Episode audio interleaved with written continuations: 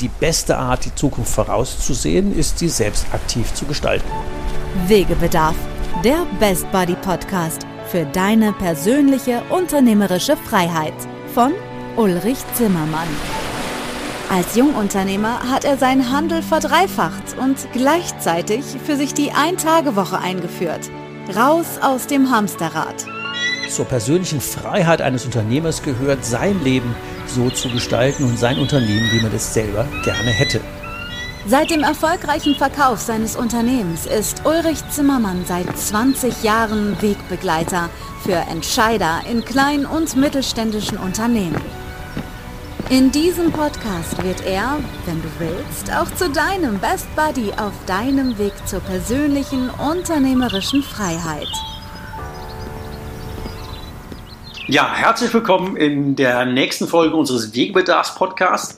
Heute geht es um das Thema, wie kannst du dich als Mittelständler auf das Thema Herausforderungen, wirtschaftliche Herausforderungen durch den Klimawandel einstellen. In der Folge habe ich einen Interviewgast, ähm, Professor Dr. Nils Bietham. Er ist nicht nur Professor an der Dualen Hochschule in Heilbronn für BWL, sondern auch noch äh, Leiter des Instituts für Automobilforschung und nebenbei auch noch Unternehmer. Herzlich willkommen, Nils, in unserer Folge. Vielen Dank, Uli, für die Einladung. Ich freue mich, hier zu sein. Ja, ich stürze mal gleich mit der ersten Frage los. Wir haben ja als Mittelständler haben wir ja nicht nur die Herausforderungen, alle möglichen disruptiven Dinge, die auf uns einprasseln, wie Digitalisierung und, und, und, sondern wir haben ja auch noch, egal wie die Wahl ausgeht, das Thema Klimawandel auf der Agenda, CO2-Steuer und andere Dinge, die wir ja irgendwie im Unternehmen verarbeiten müssen. Ähm, welche Herausforderungen siehst du denn auf uns zukommen? Also wir haben ja direkte Folgen des Klimawandels und wir haben indirekte Folgen des Klimawandels. Und diese beiden Aspekte, die müssen wir im Prinzip in unsere Geschäftsmodelle einfließen lassen. Gehen wir mal in die direkten Folgen zur Vermeidung des Klimawandels rein. Du hast es schon angesprochen, den CO2-Preis. Mhm. Egal welche Partei wir zurzeit haben, bis auf die AfD, sagen alle Parteien, ja, es gibt einen menschengemachten Klimawandel. Alle Parteien, bis auf die AfD, haben sich darauf geeinigt, dass es sinnvoll ist, ein marktwirtschaftliches Instrument zu verwenden, nämlich die Einführung eines sogenannten CO2-Preises. Und im Rahmen der Gesetzgebung vom Bundestag von vor circa zwei, drei Monaten wurde sich darauf geeinigt, einen CO2-Preis von 25 Euro pro Tonne ausgestoßene CO2 ähm, einzubehalten. Jetzt ist aber allen, denke ich mal, klar, dass das der Anfang ist. Um mal die Worte des Chefs vom Deutschen Bundesumweltamtes zu benutzen, der sagt, dass erst ab ca. 100 Euro pro Tonne wir eine wirkliche Lenkungswirkung haben, dann ist, ist klar, wo es hingeht. Die externalisierten Kosten einer ähm, Tonne CO2, sprich die Kosten, die die Gesellschaft für eine CO2-Tonne, die ausgestoßen sind, trägt, sind zurzeit bei über 180 Euro, sagt zumindest die Wissenschaft. Das heißt auf gut Deutsch, uns muss klar sein, das Thema CO2-Preis wird kommen und es wird sich niederschlagen. Und die Aufgabe für uns als Unternehmer muss es sein, zu fragen, was sind die Folgen? Erstens. Und zweitens, welche Möglichkeiten habe ich, mein Geschäftsmodell als solches tragfähig zu behalten oder im Zweifelsfall so zu verändern, dass es wieder tragfähig wird. Die Herausforderung wird ja hart. Wir holen mal gerade unsere Hörer noch ein bisschen ins Boot. Wir beide kennen uns ja aus äh, unserer gemeinsamen Zeit in der EMA, E-Mobilität für alle EG, und haben uns ja auch mit, äh, intensiv mit dem Thema E-Autofahren beschäftigt. Und wenn ich jetzt mal 25 Euro äh, pro Kilo CO2-Ausstoß runterrechne, ist 100 Kilometer Autofahren nach aktueller Rechnung ungefähr 10 Kilo CO2-Ausstoß, also 250 Euro. ähm, das E-Auto wird dann weiterhin ja mit äh, reduzierten Kosten fahren. Also wenn ich jetzt eine Flotte habe, die ähm, überwiegend auf Diesel und Verbrennern äh, Antrieben funktioniert, ähm, dann habe ich halt einen wesentlich höheren ähm, Kostenpunkt, als würde ich E-Autos fahren. Nur mal so, um auch mal die Dimension. Also wir haben ja früher immer erzählt, wenn ich einen Kilometer Auto gefahren bin, könnte ich immer ungefähr eine Tafel Schokolade nehmen, wenn ich die als CO2 nehme und aus dem Fenster schmeißen. Immer einen Kilometer. Flupp, flupp, flupp. Also, und dann habe ich auf 100 Kilometer, habe ich halt irgendwie 10 Tafeln Schokolade aus dem Fenster geschmissen. Also das äh, ist tatsächlich eine heftige, eine heftige Nummer. Ähm, das wäre denn was wäre denn, wenn wir jetzt mal dem ins Auge gucken, was müssten wir denn ähm, an Handlungen ansetzen, um sich da vorzubereiten? Was wäre denn so, ein, ich sag mal, ein guter Plan, sich darauf vorzubereiten? Als Ökonom sage ich immer, Fakten, Zahlen und Analyse sind die Anfangsdinge, ja. die man machen muss. Das heißt auf gut Deutsch, es geht um erstmal um Datenerhebung. Das heißt, in Wirklichkeit wissen viele Mittelständler nicht, und das ist das, was ich in den Gesprächen mitbekomme, was ist eigentlich der Fußabdruck des Unternehmens? Genau. Und ehrlich gesagt ist das keine Raketenwissenschaft, das zu, durchzuführen. Meine systematische Analyse, wie hoch ist eigentlich der Fußabdruck meines Unternehmens? Und dann, wenn ich das weiß, habe ich eigentlich die Voraussetzung, um erstmal zu analysieren, was würde denn ein Preis von, ich sage jetzt mal 50 Euro für eine, für eine, Tonne CO2 für mein Unternehmen bedeuten? Was würde denn ein Preis von 100 Euro CO2 pro Tonne, äh, CO, Euro pro Tonne CO2 für mich bedeuten? Das heißt auf gut Deutsch, es geht darum, Sachen messbar zu machen, um Szenarien zu bilden, um am Ende ökonomisch abzubilden, was diese externalisierten Kosten für mein Geschäftsmodell bedeuten. Das heißt, zurück zu deiner Frage, Daten erfassen, mhm. also wirklich eine Analyse. Und dazu gibt es Tools. Ja. Das ist machbar. Mhm. Da braucht man zwei, drei Tage geführt in einem guten Workshop und dann funktioniert das. Dann habe ich einen Überblick und da gilt natürlich Pareto-Prinzip. Mit 20 Prozent des Aufwands kriege ich 80 Prozent näherungsweise hin. Das ist in Ordnung, das reicht. Und dann Prinzip darauf, auf Basis davon dann Szenarien zu entwickeln, um zu sagen, ja, was würde denn bedeuten, wenn das und das bis dann und dann eintritt, um im Prinzip planbar zu sein. Und dann kann ich daraus eine Strategie entwickeln. Wenn ich also diese Daten habe, kann ich überlegen, was kann ich machen. Und da habe ich ja wiederum verschiedene Gestaltungsmöglichkeiten, ähm, an denen ich schrauben kann. Und, und das Wichtige ist nur, man muss es jetzt schnell angehen. Weil je länger ich damit warte, umso schwieriger wird es.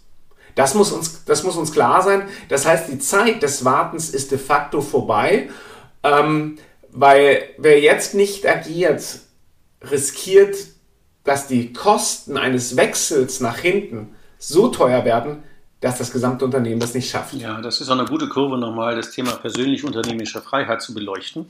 Wenn ich hinten dran komme, weil der Markt oder die Gesetzgebung und die Randbedingungen mich überholen, dann ist mit der Freiheit gerade Essig. Und wenn ich jetzt den vielleicht kleinen Wettbewerbsvorsprung nutze, um zu sagen, ich positioniere mich neu, ich schaffe mir neue Freiheiten, ich baue mein Geschäftsmodell so um, dass ich auch bei, ich sag mal, 250 Euro pro Tonne noch geschäftsfähig wäre, dann habe ich ja einen riesen Vorteil gegenüber anderen Wettbewerbern in der gleichen Branche. Und damit schaffe ich mir wieder neue Freiheit. Also die Kurve muss man immer kriegen. Was hat denn das in unserem Podcast mit persönlicher unternehmerischer Freiheit zu tun? Und unfrei ähm, Markt hinterherlaufen, das ist äh, unternehmerisch nicht schick, keine gute Pole Position. da wollen wir uns so. lieber, solange wir aus der Stärke noch handeln können, sofern das so ist, handlungsfähig sind, da wollen wir lieber loslegen. Was kann ich denn, ähm, es gibt ja diese berühmten Love it, change it or leave it. Wie kann ich das denn mal auf ähm, unsere Situation jetzt mit dem Thema Herausforderungen Paris Klimaabkommen, ähm, wie auch immer unsere nächste Bundesregierung aussehen wird und CO2-Abgaben, wie kann ich denn damit umgehen, wenn ich die Zahlen mal äh, auf dem Tisch habe?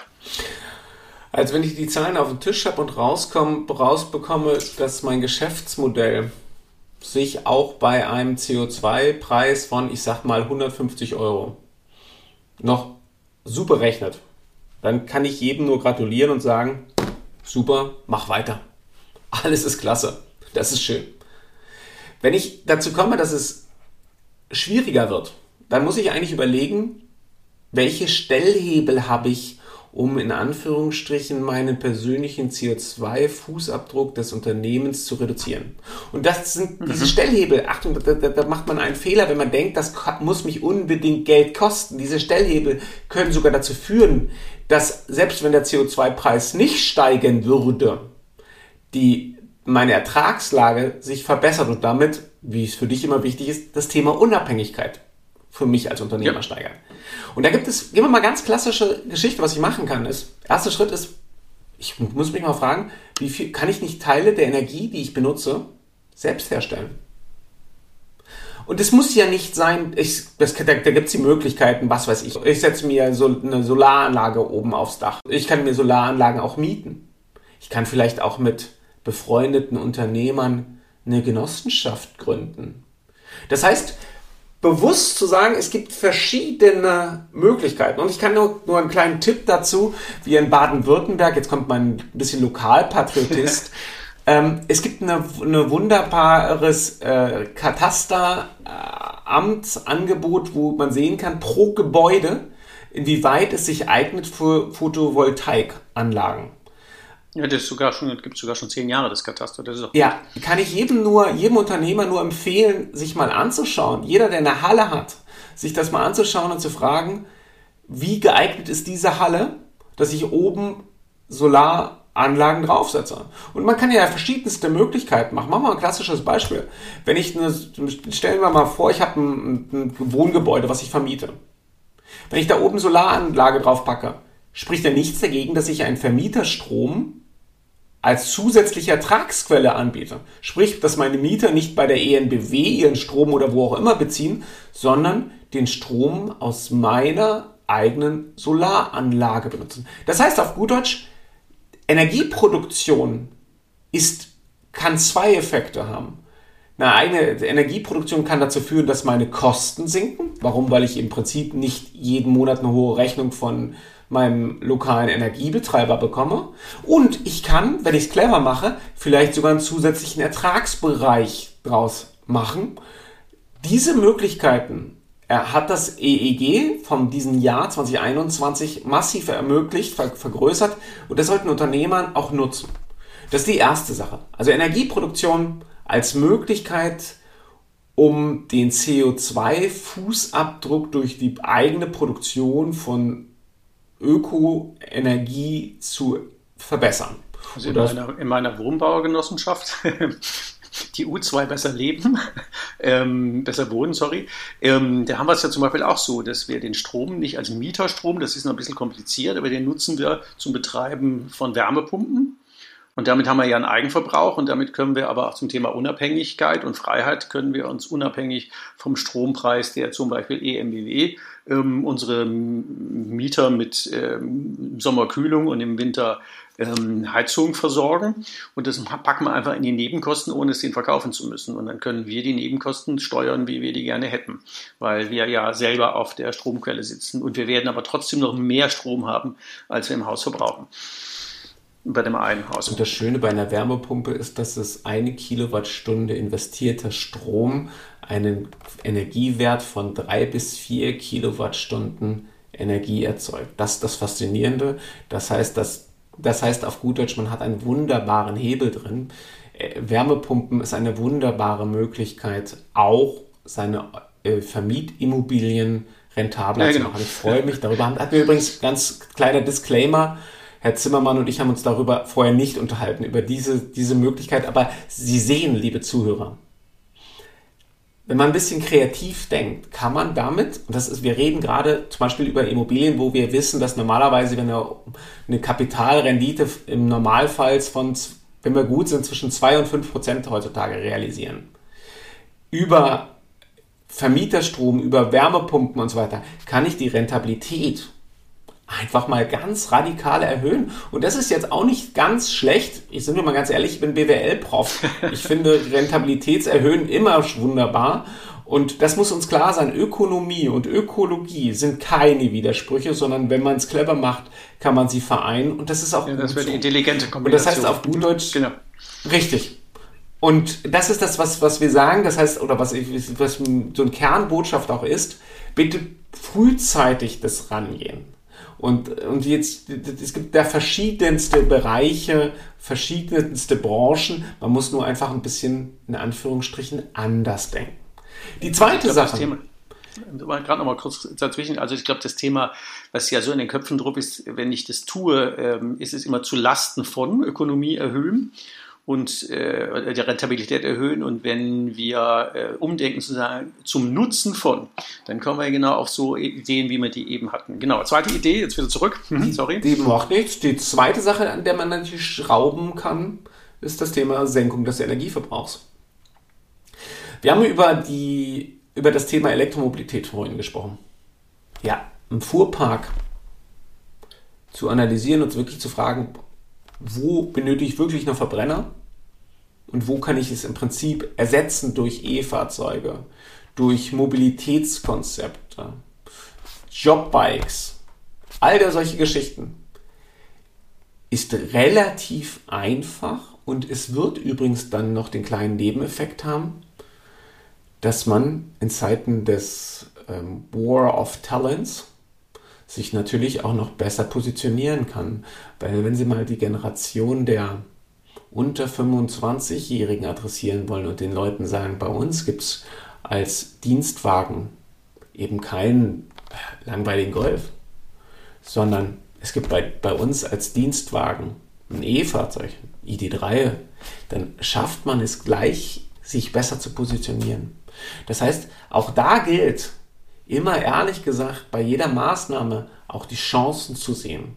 Das heißt, da gibt es verschiedenste Möglichkeiten, den Energieverbrauch zu senken. Wir haben gerade über das Thema Wärmepumpen gesprochen, Heizenergie, die ich, das heißt eine Wärmepumpe, wenn ich es clever mache, damit kann ich eben, eine Wärmepumpe rechnet sich im Normalfall so nach 10, 11 Jahren. Das heißt, wenn wir das mal übertragen auf eine Rentabilität, bin ich zwischen bei einer Kapitalrentabilität zwischen 8 bis 10 Prozent. Wo erreiche ich das? In Zeiten, wo ich Negativzinsen bei meiner Hausbank bezahle, wenn ich Guthaben da habe, beziehungsweise wenn ich eine Investition mache, ich in, im Bereich 10 Jahre bei 1% oder irgendwas in dem Bereich komme. Also besser kann ich leveragen, also besser kann ich meine Eigenkapitalrentabilität kaum erhöhen. Ja, wenn wir auch da nochmal ergänzen, ähm, die meisten unserer Hörer wissen ja, dass ich äh, mich schon seit ewigen Zeiten mit E-Mobilität beschäftige und seit äh, jetzt im achten Jahr elektrisch fahre und schon fast 350.000 Kilometer gefahren habe. Und ich dokumentiere ja auch meine Kosten. Und wenn ich jetzt mal beim ADAC gucke, was kostet denn der tatsächliche Kilometer, da gibt es ja diese wunderbare Zahl TCO, Total Cost of Ownership, also Ankauf, Verkauf, laufende Kosten, geteilt durch die gefahrenen Kilometer. Ähm, dann habe ich bei meinem Model S 32 Cent den Kilometer gehabt. Und damit fährt man laut ADAC keinen Polo und schon gar kein 400 PS Auto mit 5 Meter Länge. Jetzt habe ich ja den kleinen Tesla, der braucht ungefähr 20 Prozent weniger. Ähm, da habe ich die, ich habe ihn ja noch nicht verkauft. Äh, da bin ich ja mal gespannt. Aber ich schätze, dass ich da noch deutlich drunter komme. Und wenn mir dann einer erzählt, E-Autos werden teuer, dann kann ich sagen, äh, rechnet einfach mal, Leute. Also so billig bin ich noch nie Auto gefahren. Also seitdem ich E-Auto fahre, habe ich meine tatsächlich, ich fahre ja 50.000 Kilometer im Jahr und mehr. Ähm, jetzt dort Corona nicht mehr so viel, ist ja logisch. Aber ich habe meine ähm, Kfz-Kosten ja deutlich gesenkt. Um weit über 10.000 Euro im Jahr bin ich ähm, günstiger gefahren, seitdem ich E-Auto fahre. Und das ist viel Kohle, finde ich. Und ähm, deswegen war das ja einer meiner Pilotdinge zu sagen, äh, erzähl mir keiner, man könnte kein E-Auto wirtschaftlich und auch praktisch fahren. Also wenn man so viel fährt und ich kann das ja auch wirklich vorrechnen und beweisen, ähm, dann finde ich es halt komisch zu sagen, warum macht man denn sich so einen Riesenstress, haut einen Haufen CO2 raus und gibt völlig unnötig Geld aus. Das kann man viel bequemer, viel leiser, viel schöner haben, ähm, wenn man das umstellt. Und ich habe in der Rechnung auch noch nur drin, die PV-Anlage, die eine, die wir haben, die betreiben wir als GBR. Und ähm, weil andere Kollegen noch mit dabei sind ähm, und es eine relativ große Anlage ist, ähm, rechne ich mir da selber auch einen internen Preis von 30 Cent. Aber die Gestehungskosten sind ja teilweise viel, viel niedriger. Also wenn ich die auch noch rausrechnen würde, wenn ich zu Gestehungspreisen rechne, komme ich dann nochmal deutlich drunter, weil die meisten Ladungen habe ich ja tatsächlich daheim über Nacht.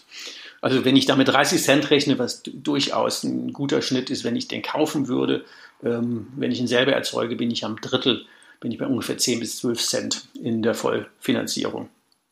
Also da geht nochmal massiv runter und ich glaube, das sind wichtige Botschaften, wenn wir über Wirtschaftlichkeit und Ökonomie ähm, zum Nutzen von statt zu Lasten von reden, dann ist das, glaube ich, nochmal eine wichtige eine wichtige Botschaft. Also, dann wären wir beim Thema, ich kann Energieverbrauch senken und ich kann Mobilität, Heizenergie. Was kann man noch tun? Noch ganz kurz als kleiner Disclaimer, was man natürlich auch machen kann, wenn man Angst hat vor diesem großen Wechsel zur Elektromobilität, also wenn man Angst hat, dass die, Be die Belegschaft Angst davor hat. Es gibt auf E-Mobilität spezialisierte Vermietgesellschaften, die Kurzzeitabos anbieten. Achtung, ich habe keine Beteiligung, ich bekomme von denen kein Geld. Aber zum Beispiel, es gibt eine Firma Nextmove, die deutschlandweit ja, genau. ähm, Standorte hat, bei denen man für vergleichsweise wenig Geld monatsweise ein E-Fahrzeug sich mieten kann, Stimmt, ja, ja. die eine vergleichsweise gute Einweisung bieten. Das heißt, ich würde jedem Unternehmer mal empfehlen zu sagen, ich probiere es doch einfach mal aus. Weil es gibt viele Ängste in unserer Bevölkerung, Ängste, Reichweiten, Ängste und sowas. Und ich kann jedem nur empfehlen, die, die Reichweitenangst bei einer vernünftigen Planung, das heißt, wenn ich die richtigen Apps, die richtigen Karten habe, die muss man selbst, wenn man keinen Tesla fährt, ähm, nicht mehr haben. Also Tesla-Fahrer ist sowieso äh, die, die, die, die, die Zeiten des, das, das ein Test, seit sieben Jahren nicht mehr. Richtig. Mit unserem Ladennetz war alles. Ja, ja. Das ist alles kein Abenteuer mehr. Das heißt, Sie, Sie müssen keine Angst haben, dass wenn Sie Ihren Vertriebler mit einem E-Fahrzeug rausschicken, dass er irgendwo strandet und Sie einen verzweifelten Anruf bekommen. Wenn dem so ist, dann ist er wirklich im Regelfall ein bisschen, dann sollten Sie sich sowieso überlegen, ob Sie mit dem Menschen noch weiter zusammenarbeiten wollen. Aber einfach mal probieren. Ich kann es nur sagen, Elektromobilität fahren hat in Wirklichkeit heutzutage keinen Abenteuereffekt mehr, zumindest wenn wir in Europa unterwegs sind. Also wenn wir den praktischen Alltag gucken und nicht die aufgemachten Zeitungsartikel, die sehr aufgeregt sind, im Tagesalltag ist das ähm, ziemlich entspannt. Unter anderem jetzt tatsächlich ein Stück weit Eigenwerbung betreibe ich ja auch seit ähm, acht Jahren die Plattform Hotel 4EV, wo man äh, mittlerweile 1300 Hotels findet, ähm, die Ladestrom zur Verfügung stellen. Das ist zwar so eine Nullnummer, das ganze Ding, weil das ja tatsächlich noch im, im, im, mit wenigen Stückzahlen handelt. Ähm, aber wenn ich jetzt einen Außendienstler, einen Vertriebler, irgendwie einen, Geschäftsreisenden habe, ähm, dann ist doch völlig klar, der muss da übernachten, wo die Kiste morgens voll steht. Und ein normales E-Auto hat locker 400 Kilometer Reichweite. Und so viel fährt der normale Außendienstler nicht. Also wenn man die Strecke wirklich so plant, ähm, dass der einfach da übernachtet, wo der wieder voll machen kann. Und die Hotels sind in allen Preisklassen. Also das ist völlig egal. Also vom, vom Monteurshotel mit 50 Euro bis hin zu egal Open-End First-Class-Hotels. Also da gibt es mittlerweile so viel Auswahl. In Großstädten gar kein Problem. Auf dem Land haben wir tatsächlich, muss man ein bisschen suchen.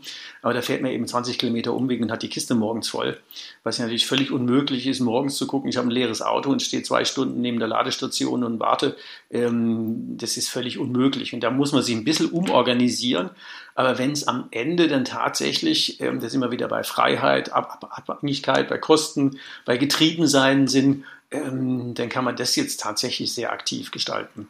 Vielleicht nochmal kurzer Einschub ja. an der Stelle. Und deswegen kann ich ja, jedem nur empfehlen, mietet, mhm. mieten Sie sich mal ein E-Fahrzeug über ein paar Monate, ein, zwei Monate. Wie gesagt, Disclaimer, ich verdiene bei denen nichts, gar nichts. Es gibt auch andere Anbieter.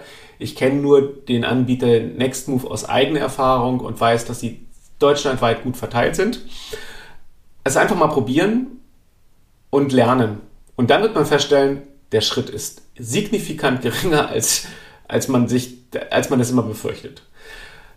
Das dritte, wo man mal dran schrauben könnte. Also neben diesem Thema Energieproduktion neben dem Thema Energieverbrauchssenkung ist natürlich das Thema interne Steuerung des Unternehmens.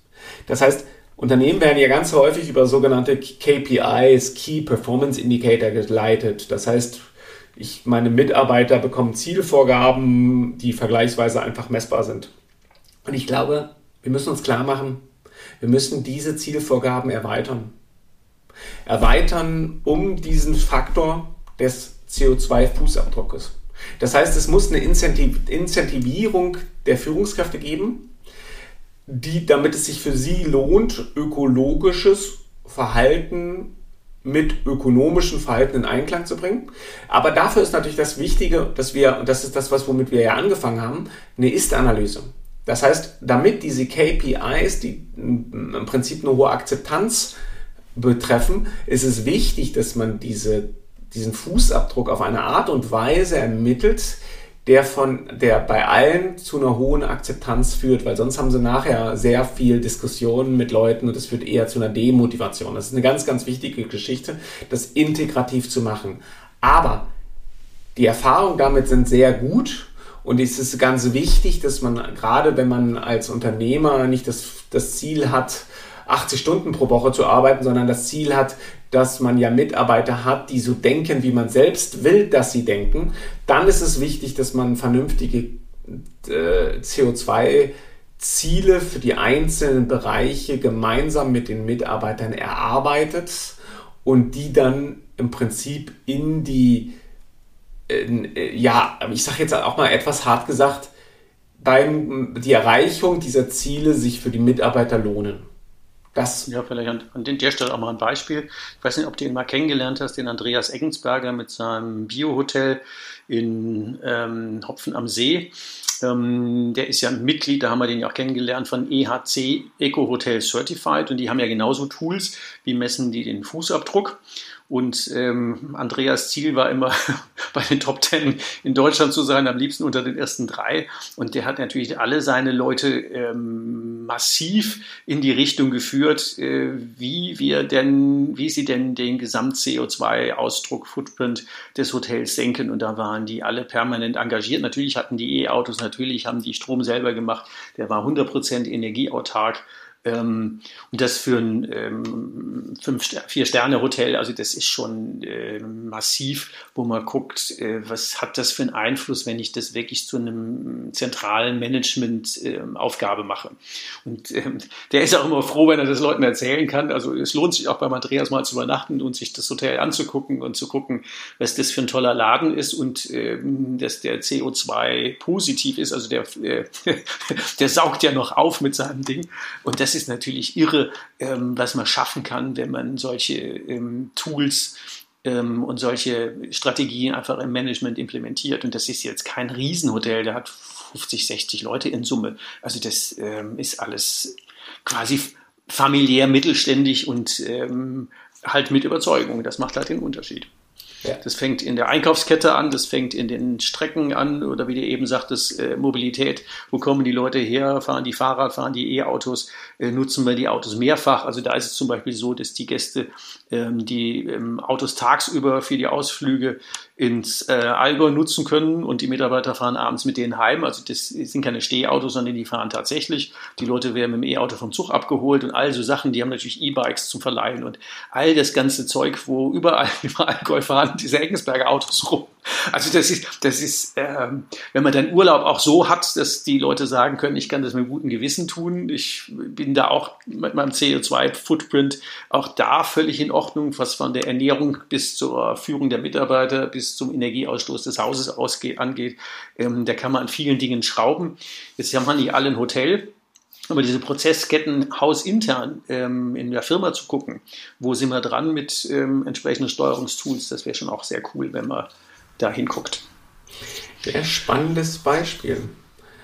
Wobei man natürlich sagen kann, zum Beispiel Fahrzeuge zu, als, an seine Hotelgäste zu geben, beim Verbrenner ist das immer ein großes Risiko. Beim E-Fahrzeug eher nicht. Das ist eben das Spannende. Das heißt auf gut Deutsch, ähm, auch da wieder dieser Punkt, ähm, dass Ökonomie und Ökologie zusammengehören und das funktioniert. Gehen wir wieder zurück zu den Das, also wir haben leave it. Ja, genau. Zu, zu love it, change it oder leave it. Ich denke, wir haben zum Thema Love it klar was gesagt, zum Thema Change it mit diesen drei Oberpunkten Energieproduktion, äh, erhöhen, Verbrauch senken und in Wirklichkeit Einführung eines Steuerungssystems, um die Mitarbeiter mhm. zu machen.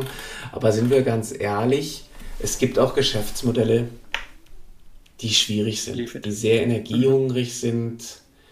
Und es kann die Situation geben, bei der sie rausbekommen, dass der CO2-Ausstoß so groß ist, dass eine Erhöhung des CO2-Preises bei ihnen die Rentabilität so senkt, dass sie auf die Dauer Verluste schreiben. Und dann muss man, dann ist es gut, wenn man das frühzeitig weiß, weil man jetzt noch dabei ist, wo man im Prinzip Geld ja verdienen kann und die Aufgabe dann sein muss, möglichst schnell aus diesen Geschäftsmodellen zu einem Zeitpunkt auszusteigen, in dem noch ähm, man eine Altern Möglichkeit hat, Alternativen aufzubauen. Das heißt, jetzt zu sagen, ich nutze diese Überschüsse, diese energiehungrigen Geschäftsmodelle, um dann resilientere, nachhaltigere Geschäftsmodelle aufzubauen, die mich dann auch langfristig tragen, weil am Ende des Tages hat man doch auch immer diesen Wunsch und diesen Traum, dass man Sachen entwickelt, die auch ein bisschen einem selbst überleben. Und das wäre natürlich schon schön, wenn man dann ein Geschäftsmodell, wenn man merkt, ich habe jetzt ein, ein, bin in einer Branche drin, die wird eben nicht überleben, dass ich dann sage, ich entwickle dieses Geschäftsmodell so weiter, dass ich dann das Energiehungrige, das Unökonomische auf die Dauer ersetzen kann durch neue. Nur wichtig ist eben, nutzen Sie die Zeit, die jetzt noch da ist, um dieses Geschäftsmodell aufzubauen und dann muss man raus. Die Ehrlichkeit muss man dann auch haben. Die, die Wahrscheinlichkeit ist nahe 100, dass sich die Schlinge nach und nach zuzieht. Das ähm, muss man einfach so sehen. Das wird sich nicht mehr rückwärts drehen lassen. Also der politische Trend im Moment ist sehr, sehr ein eindeutig und ich glaube, so nach so Katastrophen wie Aweiler und Co. müsste es auch dem Letzten klar sein, dass das Thema ähm, Veränderung auch uns hier in unserer bequemen Situation eingeholt hat, die ist nicht nur in Südostasien und die ist nicht nur mit Wirbelstürmen in Amerika, sondern wir haben es ja an der A gesehen. Du warst ja da und hast, hast geholfen und hast ja gesehen, das sieht aus wie, ähm, wie wir uns, zum Glück haben wir das ja nie erlebt, aber so stellen wir uns Krieg vor. Ja. Oder wie war das an der A? Also die Kombination aus Kriegsgebiet und Tsunami. Ähm, Tsunami, weil im Prinzip ähm, wenn man da durchläuft und es gibt kein Haus, was nicht getroffen worden ist. Getroffen heißt mindestens die erste Etage und Keller voll mit stinkenden Lehm, mit Feuchtigkeit, Leute, die ausgebrannt von der Seite gucken und ehrlich gesagt auch Unternehmen, die einfach, bei denen keine Maschinen mehr stehen, nix. Und das ist das nächste Thema, was man eigentlich aus dieser Geschichte lernen muss. Nämlich wenn man sich anschaut, wie schnell aus der Aare, das ist ein süßer kleiner Fluss. Wunderschön. Ja, plätschert so vor sich hin. Ich kann mal ein bisschen Kanu drauf fahren, aber es ist ähm, kein reißender Fluss im Normalfall, nicht so groß wie der Rhein. Ja. In dem hat das Haus, was ich dann, wo ich mit, wo ich mitgeholfen habe, den das Wasser aus dem Keller und den, indem wir den Estrich rausgeschlagen haben und den Putz rausgeschlagen haben, da stand das Wasser sieben Meter hoch. Das ist ein Haus, was seit 50 Jahren der Eigentümerin, die ich kenne, gehört, die seit 50 Jahren kein einziges Mal Wasser im Keller hatte. Die mir ins Gesicht gesagt hat, dass sie sich sowas nicht hätte vorstellen können. Nein. Die ein Glück hatte, dass sie oben auf dem Dachboden verschwinden konnte und sich die clever genug war, weil ihre Nachbarin ist leider ertrunken. Die war nicht schnell genug. Und wenn man sich das anschaut, dann müssen wir uns klar machen, wir müssen neben diesem Thema Klimawandel also die Geschwindigkeit des Klimawandels reduzieren, weil sind wir mal ganz ehrlich, wir sind jetzt auf einem Status, bei, also die Folgen des Klimawandels, den wir jetzt erkennen, sind die, ist der CO2-Fußabdruck vom Jahr 2001. Das ist das, was der IPCC-Bericht sagt. Das heißt auf gut Deutsch, das, was wir jetzt die letzten 20 Jahre ausgestoßen haben, ist noch gar nicht eingespeist. Das heißt, die Folgen des Klimawandels werden noch viel, viel stärker werden. Das heißt, wir werden auch in Mitteleuropa mehr Dürren, mehr Flutkatastrophen, mehr Wirbelstürme haben. Das ist der Anfang. Und es wird, was wir, was unsere Aufgabe ist, im Prinzip die Progression zu stoppen, dass dann im Jahr 2040 es nicht mehr zunimmt.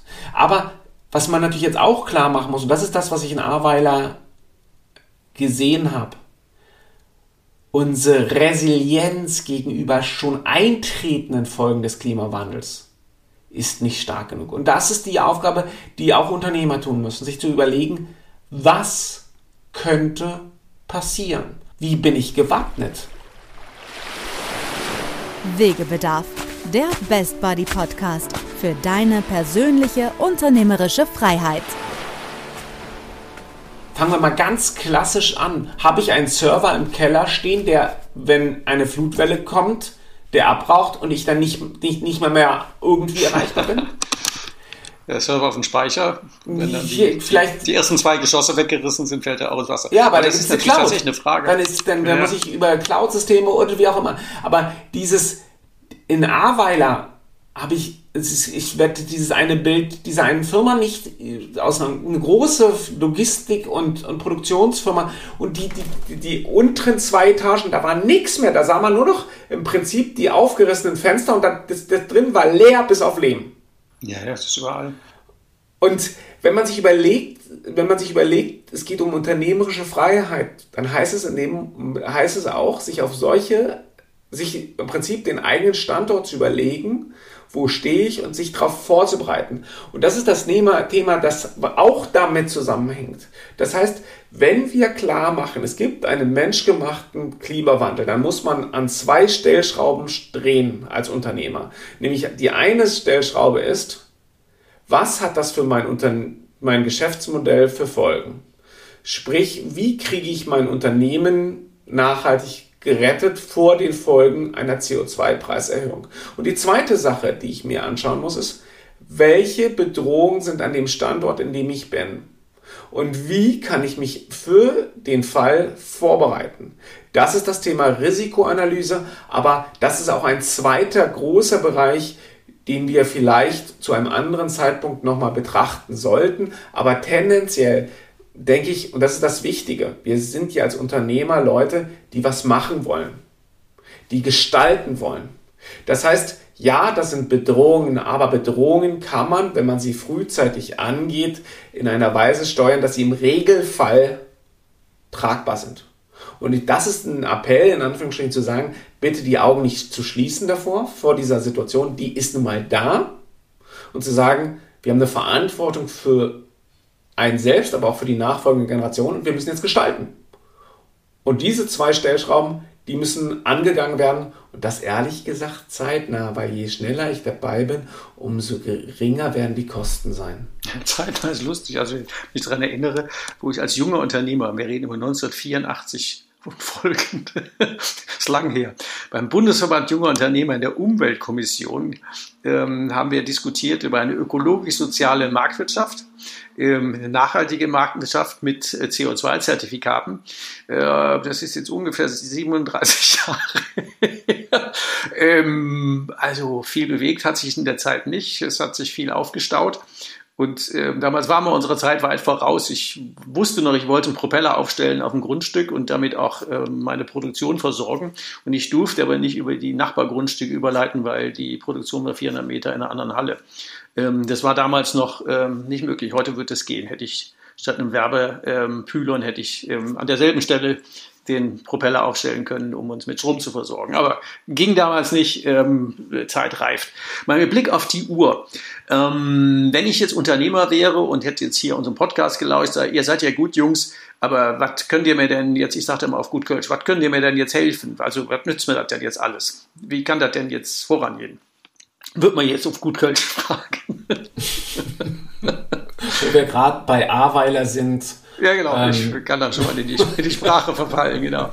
Vordereifel wäre noch ein bisschen anders, aber ja. Naja, dann kann man eigentlich relativ einfach äh, was machen. Einerseits muss man im ersten Schritt einen Workshop zum Thema CO2-Bilanzierung machen. Und ganz ehrlich, die, das Know-how, die Methoden, die, die, da, kann, da können wir auch helfen. Eine wirkliche saubere Ist-Analyse zu machen, zu helfen, wie man Szenarien berechnet, das ist machbar. Das ist eine Sache, je nachdem, wie groß das Unternehmen ist, von ein, zwei, drei Tagen. Das ist spannend, weil es einen sehr hohen Erkenntniswert bringt. Das heißt, das erste Thema ist Analyse, Szenarienbetrachtung, um dann daraus gehend Maßnahmen zu entwickeln. Und man kann über Benchmarking vergleichsweise viele Beispiele finden, die anwendbar sind, die machbar sind.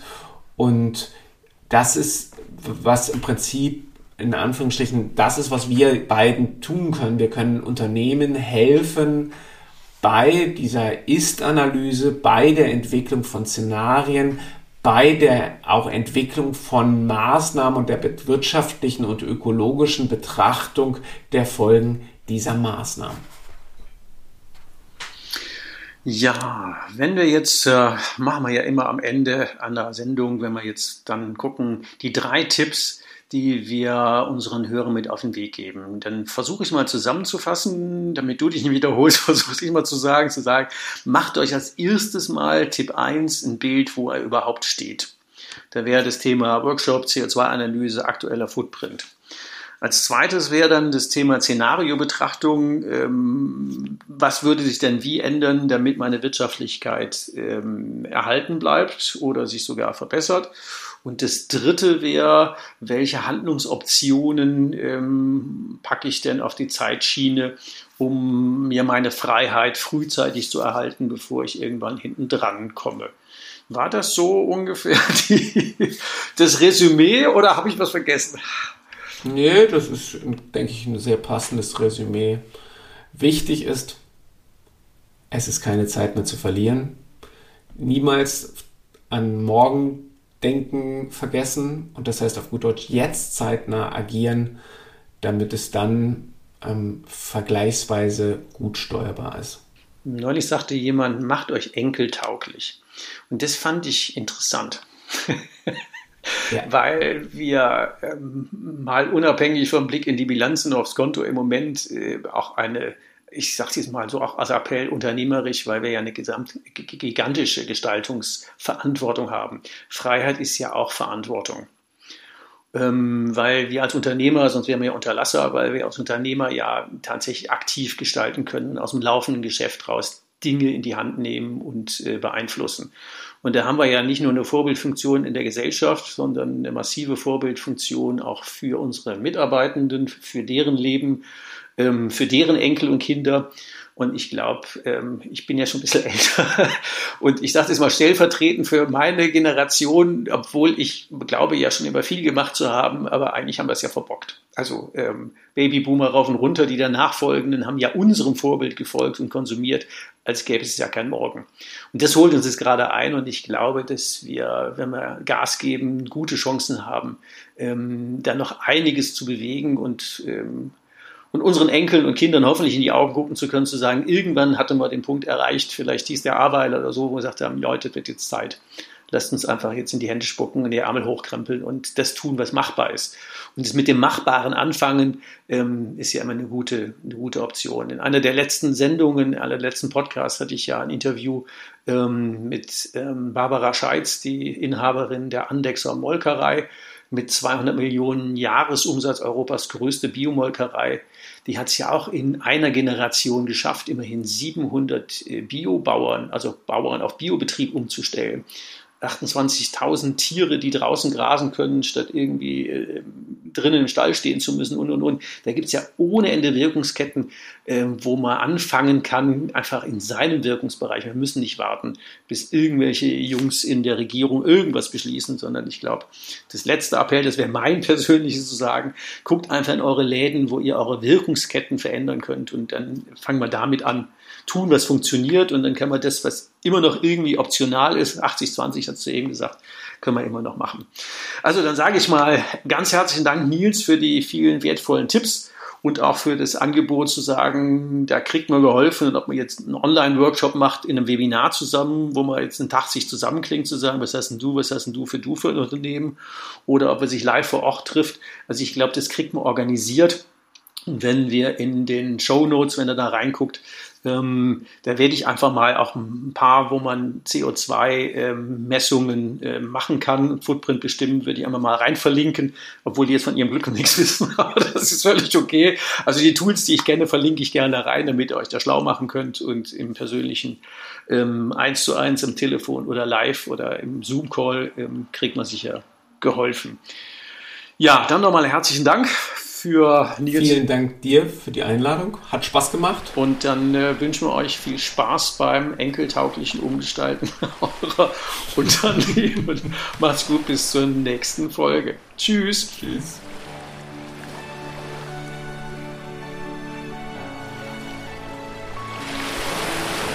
Hast du noch immer Wegebedarf? Keine Sorge. Auch in der nächsten Folge begleitet dich dein Best Buddy Ulrich Zimmermann wieder auf dem Weg in deine persönliche unternehmerische Freiheit. Geh mal auf meine Webseite www.hikeandstrike.com. Bis zur nächsten Folge. Macht's gut. Bis bald. Ciao. Wegebedarf. Der Best Buddy Podcast für deine persönliche unternehmerische Freiheit.